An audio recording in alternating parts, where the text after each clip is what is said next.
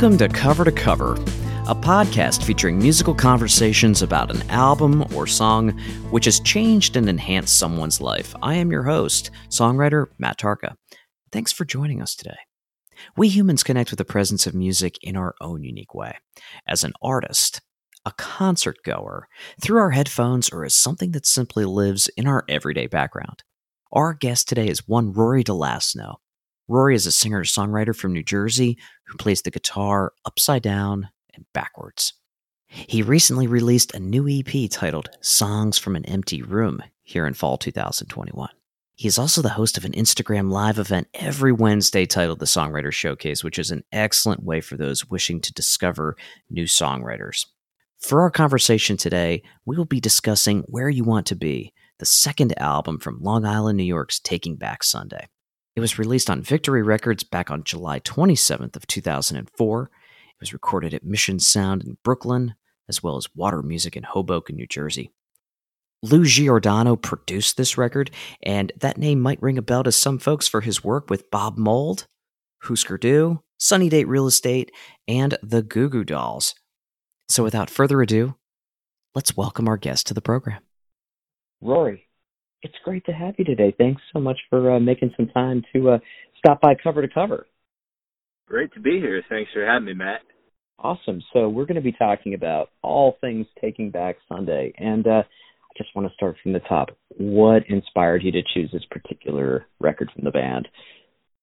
So I'm just a huge Taking Back Sunday fan uh, overall, but I think one of the things that really makes them stand out is that each of their records has had sort of a, a different sound. There's been uh, well documented personnel changes throughout their careers as well, but uh, that's you know brought along some changes in their sound, and then uh, also probably just growing up uh, leads to some natural evolution. So uh, I always had a, a lot of fun listening to uh, the way things shifted over time, and this one was uh, where they really hit their stride. I think. Definitely. So you you just sort of alluded to you know a question that I like to ask too about who the players are on the record. Now it sounds like you know at the time of this album um, there are some personnel changes. Who is the lineup at this you know particular point of their career? Who made these songs possible? Yeah, so it's uh Adam Lazzara is the lead singer. Uh he's on every record.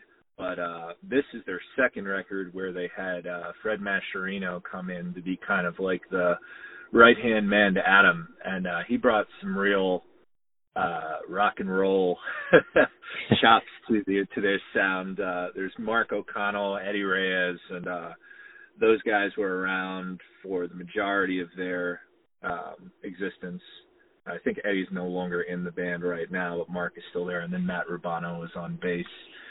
So um, the this lineup, from what I understand, you know, was on for uh, two records, this one and then the subsequent one, and you know, I uh, I can appreciate different things from all aspects of their career, but these two records were really the sweet spot, in my opinion. Nice. We friends, we're talking with Rory DeLasno here on Cover to Cover with Matt Tarka about uh, Taking Back Sunday's second record, Where You Want to Be.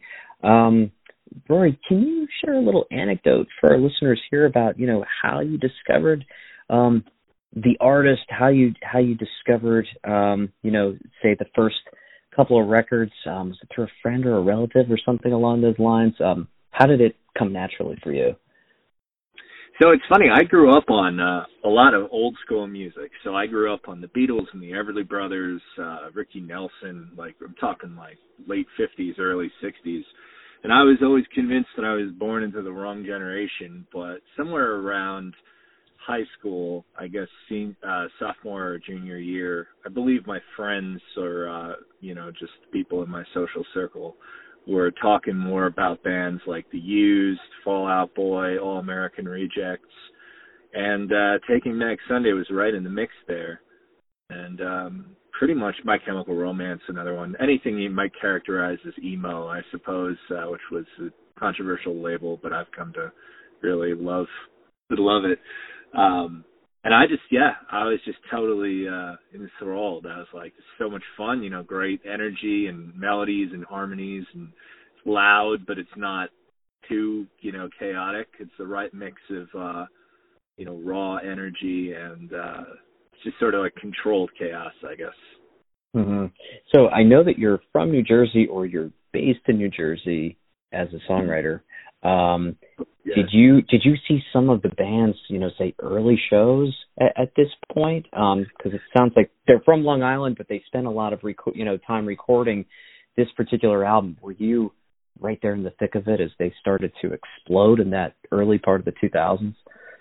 They did, and actually, no. Um, my whole musical journey, both as a as an artist myself and as a listener, was sort of regretfully one of um, like uh, inhibition and apprehension. So I uh, I didn't do any of the things that you would think I might have done. I didn't go to any of the shows. I didn't uh, participate. I wasn't playing uh, myself for the most part during that period uh, I was just kind of like listening on MySpace and PureVolume as it was at the time and uh watching from afar. Now, of course, in hindsight, I kind of wish I had been, uh, you know, in the front row or whatever, but uh it didn't really impact my appreciation for them in the long run. But certainly would have been cool. I actually found out they uh I believe they played a show in my hometown now where I am at uh in Teaneck in the early days, which is pretty pretty crazy to think about. Right down the street from where I live.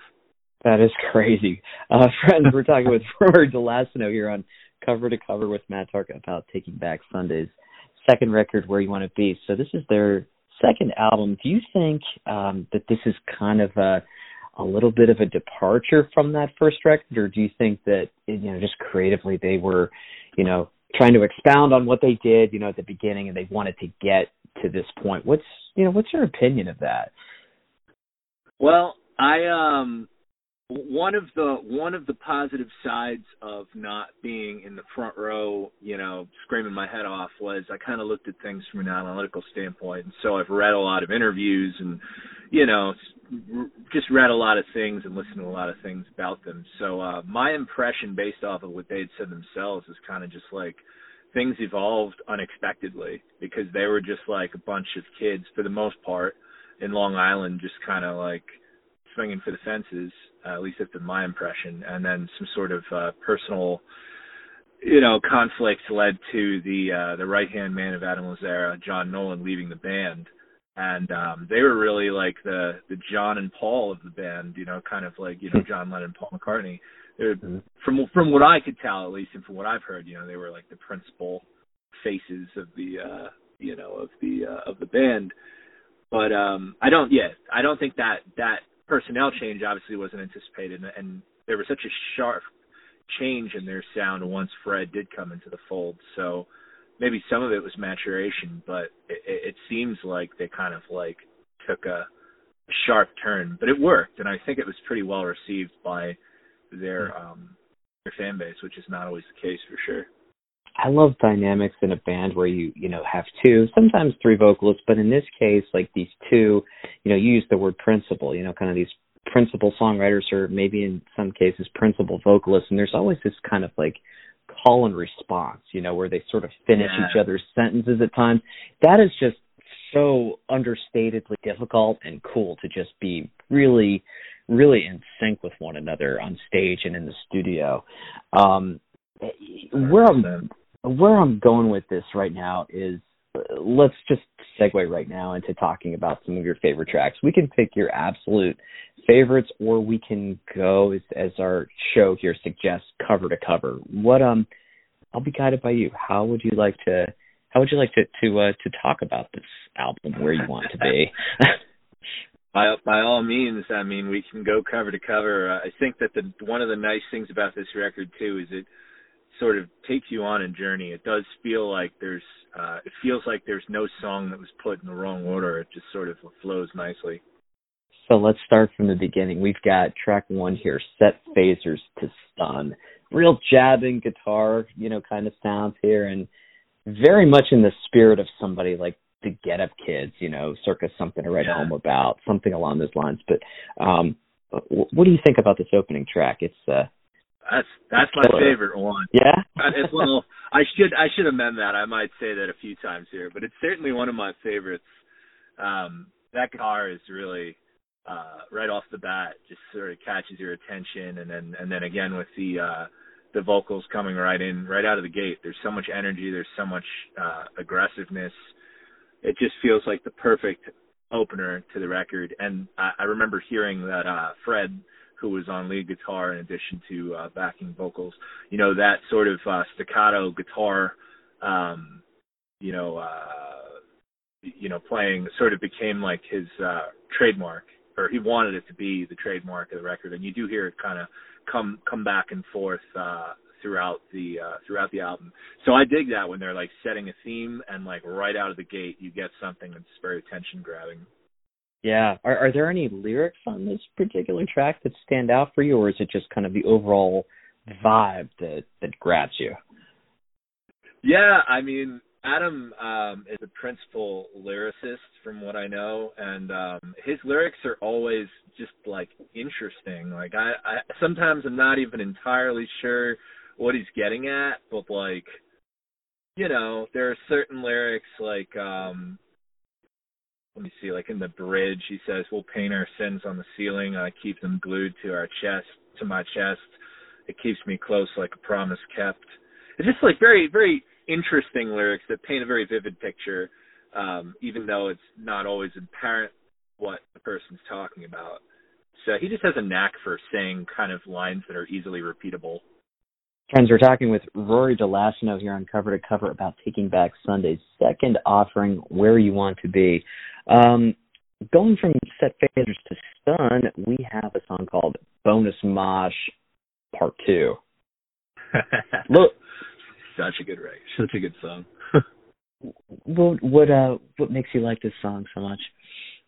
Has that like really trudging, draggy guitar part that comes right in from the beginning, um, and just it has that that raw quality again in the lyrics and and the way that the vocals are uh coming through.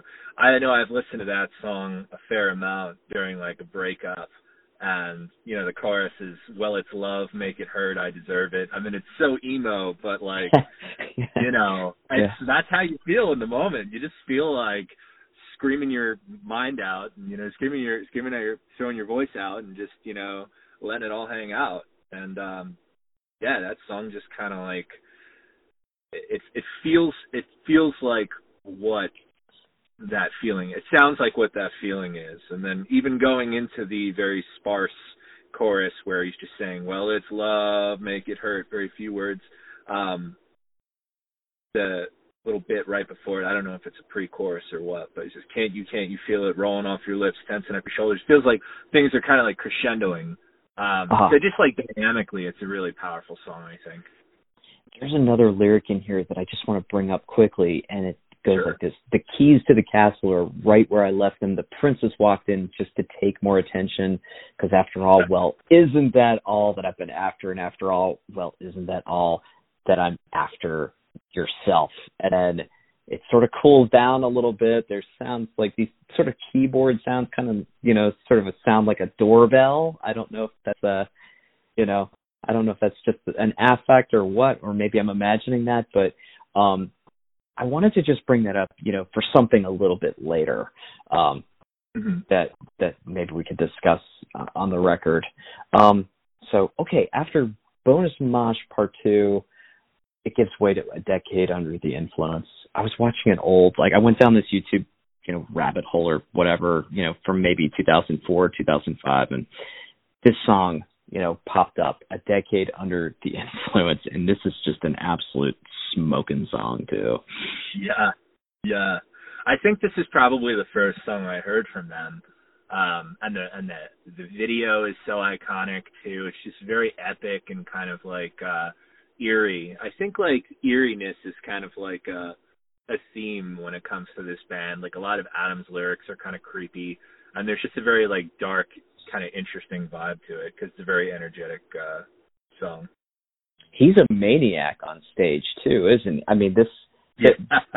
I, I think he's, you know, he's been known to hang from the rafters a little bit on yes. this song, but yes, but yeah, yeah, this is, yeah, this is such a great one. Um, I'm, I'm looking for lyrics right now in the liner notes, but it's, uh, ah, just that you know, I've got a bad feeling about this. Like, oh, just yeah. really just relatable stuff. And it's that again, that sort of call and response between Fred and Adam. That's just, oh, yeah. just really just it really grabs you by the heartstrings. Oh, a hundred percent. Yeah, I think this is a quintessential song of that era for the band too. And I mean, I would say uh, maybe their you know most iconic song overall. I mean, they definitely had a few really big hits um, on the record before and the record after, for sure. A few favorites like uh, um, Cute Without the E or uh, Make Damn Yeah. Sure, Fire. But um, yeah, this song is just like balls to the wall, and and Fred really makes his presence known here because he's really screaming. I mean, especially at the end, he's just saying, "I got it bad," over and over and over. And Yeah. you know, it's uh, it's interesting because Fred comes like from a jazz background. I, I, I later learned, and um, yeah, he's got these killer riffs and the, these really like beefy guitar sounds that are sort of missing from the records after he left. But he's also just like an absolute madman in this song, and it really complements Adam's like sort of shrill, frenetic energy him just being kind of like Fred just being kind of the muscle to complement all this dancing around with the a lot of you know a lot of words, a lot going on on Adam's side, and and and Fred's just like a you know uh trying to think of what, what's the word? The, the thing that rolls over say steamroller or whatever you know? Mhm. and it's Uh, so simple too. I got it bad. I mean there's no way to be more you know straightforward than that We're chatting with Rory DeLasno here on Cover to Cover about taking back Sundays where you want to be. We've been talking about a decade under the influence, and following a decade under the influence, we have this photograph is proof. Parentheses. I, I know you know. Heavy, it- it- it's a heavy. It's a heavy title on its face. yeah Definitely. yeah What do you? What else do you think about this track? Any uh, anything uh, stand out musically?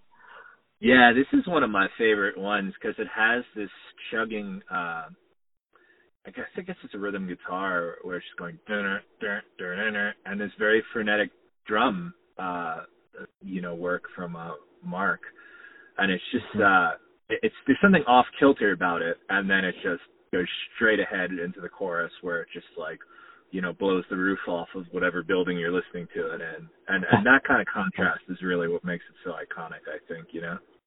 Cool. Yeah.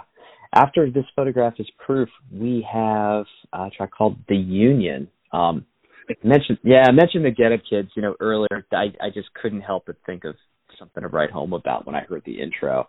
Just Yeah. kind of kind of in that similar vein of intensity. Um, there's a lyric here that just I don't I I'm, I wonder about it. Well, I never made a scene. Well, they came to me. I never made a scene. Well, they came to me. That that sounds you know kind of abstract or you know kind of open ended. Um, but I wonder at this point, you know, in their career, if they're grappling with the idea of, you know, not just their success, but potentially signing with a major, because at this point they're on Victory Records, and then things kind of changed from them, from what I've read, you know, the little bit I've read about them over time. Um, I wonder if that's a commentary on how their world's going to change, you know, in the industry. Yeah. Yeah, I mean it could be. Sort of the benefit of vague lyrics, I guess, they can be applicable to applied to a wide variety of uh circumstances. I dig that. And the, the repetition and the, the switching off, uh, it just really keeps you on your toes. So this is one of the most um chaotic songs on the record, I think, and then of course gets quiet at points and then just explodes again. So that that contrast really is the kind of thing I really dig about it. After the Union, we have uh, we have a guy called New American Classic, and uh, I don't know in my in my notes here, I sort of you know said they're kind of channeling their very best Elliott Smith. Um, it's, it's it's a much more orchestral kind of vibe here. Uh, you hear some cello, you hear some acoustic guitar, maybe it's some violin. You know, a little bit more of a tender ballad, and you know, I believe, you know, if I'm not mistaken, that all the string sections were performed by uh, a quartet called the Girl Next Door String Quartet. Um, don't know if they're, you know, you know, local to Long Island or or what, but um, all of these, you know, pieces, I believe, were, you know, arranged by this quartet, which is really kind of cool. And uh, piano, I, you know, wherever there are some piano components, here was, uh, believe the conductor was Rezu Artez. Um, yeah, just a little side note, I guess. Interesting. Yeah. Yeah. Yeah, it definitely is a curveball. It's um it's not the kind of thing you'd expect, but I think they do it pretty well. And then uh you know, there's that one line in the end of the chorus where it says, um uh, you try to avoid it, but there's not a doubt, and there's one thing I can do nothing about. I think that's kind of a nice line to uh to sort of think about because it's um you know, that's pretty insightful. But yeah, it's uh it's definitely not like the type of vibe you would expect, but it's a perfect uh change of pace. Um, after New American Classic, we have I Am Fred Astaire, and this is a time where they kind of crank up the amps again and basically say, no, maybe we ha- we haven't changed all that much.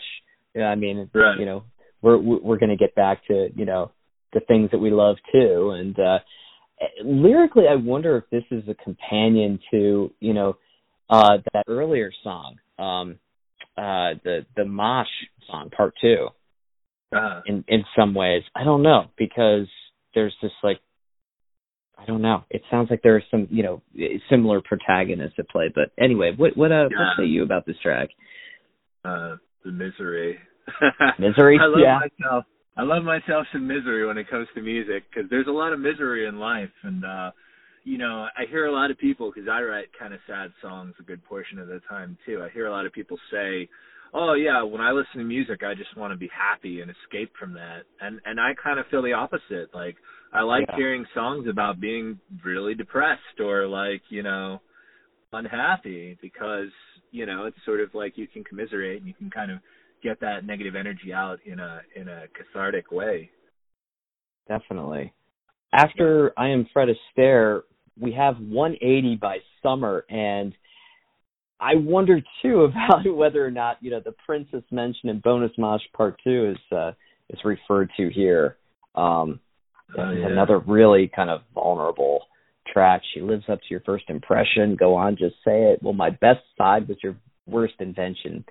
Go on, just Right. And and it continues. It's uh, yeah. Do you, you know what what do you like about this track? Uh, this is this is actually this might be my favorite. It, it's got to be like a tie between uh, Set Phasers to Stun, uh, Bonus Mosh, or this one, because this one right off the bat you have the call and answer, say say what you want to, tell me you want to. Um, yeah, the back and forth. I don't think I'll ever come back down. There's that cool little pre-chorus part before the chorus. Um, Fred going, uh, go on, just say it. It's, there's a lot of call and answer. It feels really effective and then some of the creepiest lyrics, you know, are just Yeah. like shadiest lyrics, you know. Um again, can't you live without the attention? I see what you're saying, yeah.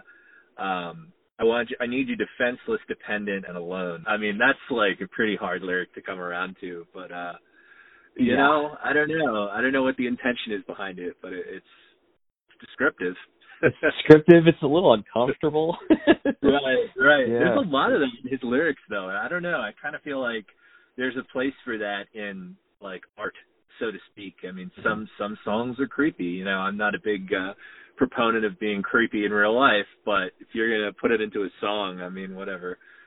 Uh, get get your unconscious, you know, weird energy out while you're screaming uh, over a loud guitar. right. Friends, we're talking with Rory DeLassino here on Cover to Cover with Matt Tarka about Taking Back Sundays, Where You Want to Be, which was released on Victory Records back in July of 2004. Um, after this particular track, we have number five with a bullet. What do you think about this one?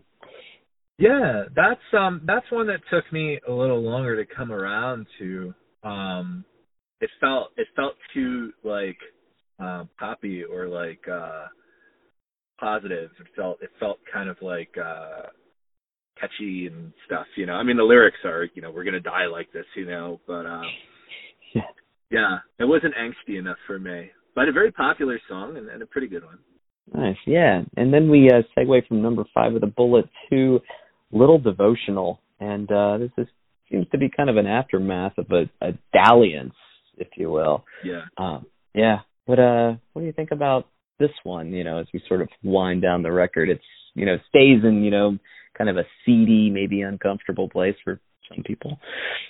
Yeah, definitely. I like the lyric. Uh, said I'm gonna have myself in shambles. Phone your folks up. Phone your folks. They're up and looking for some answers. Hmm. Kind of interesting uh, choice of words. Interesting uh, concept, you know. Mhm. Mhm. Yeah. And then after a little devotional, we have slow dance on the inside. Yeah, uh, that title. Yeah, that first lyric passed out in our school clothes, so we'd wake up in our Sunday best. That's I don't know. That just that that's kind of hilarious to me, but yeah, I never asked for your opinion. I just got it and I get it. That's a great line. Yeah, I like really, that. really in your face. So yeah, yeah you know, slow dance on the inside concludes just uh, just an absolutely brilliant record from Taking Back Sunday, and I'd like to you know wrap up our conversation here with um, just a discussion about cover art. So we live in the 21st century where you know we both know this as musicians. People that you know love music, you know, are very well aware that no matter if you like things in the digital space or if you you know if you buy vinyl, cassette, CDs, whatever, um, there's always this presence of cover art. And uh, you know, Rory, I just want to talk a little bit about where you want to be's album covers. So, what kinds of images are conjured up in your mind when you look at this? Do you think it's an accurate portrayal of what you're going to hear? Um, what what happens when you you know when you initially take a look at this? What uh what's your reaction? of all the albums, this is the one where the question about the album art is the weirdest because I don't know why there's this like naked little boy on the cover, but uh that yeah. did not play a role in my interest in this album. Um, the one thing I would say about the album that's cool is just the fact that they include that number uh, 152 on every record they have. I forget what the reason was. I think it had to do with, um, if I'm not mistaken, Adam was in North Carolina and they had to take a certain exit off of the, the highway to get to him or something to that effect. But um, that's that's kind of a cool thing because this artwork doesn't look anything like, you know, louder now the next record for example. Um mm-hmm. but that 152 is is uh prevalent on all of them. Other than that i mean i guess it's kind of interesting. I'm looking at it now but uh i don't know that i ever really spend too much time looking at this naked kid right right it, you know he's got his right hand up in the air he's sort of like gesticulating in one direction you know through this meadow yeah. and there's this kind of like open road and it's almost like he's you know this little boy is making like that trekkie sort of sign.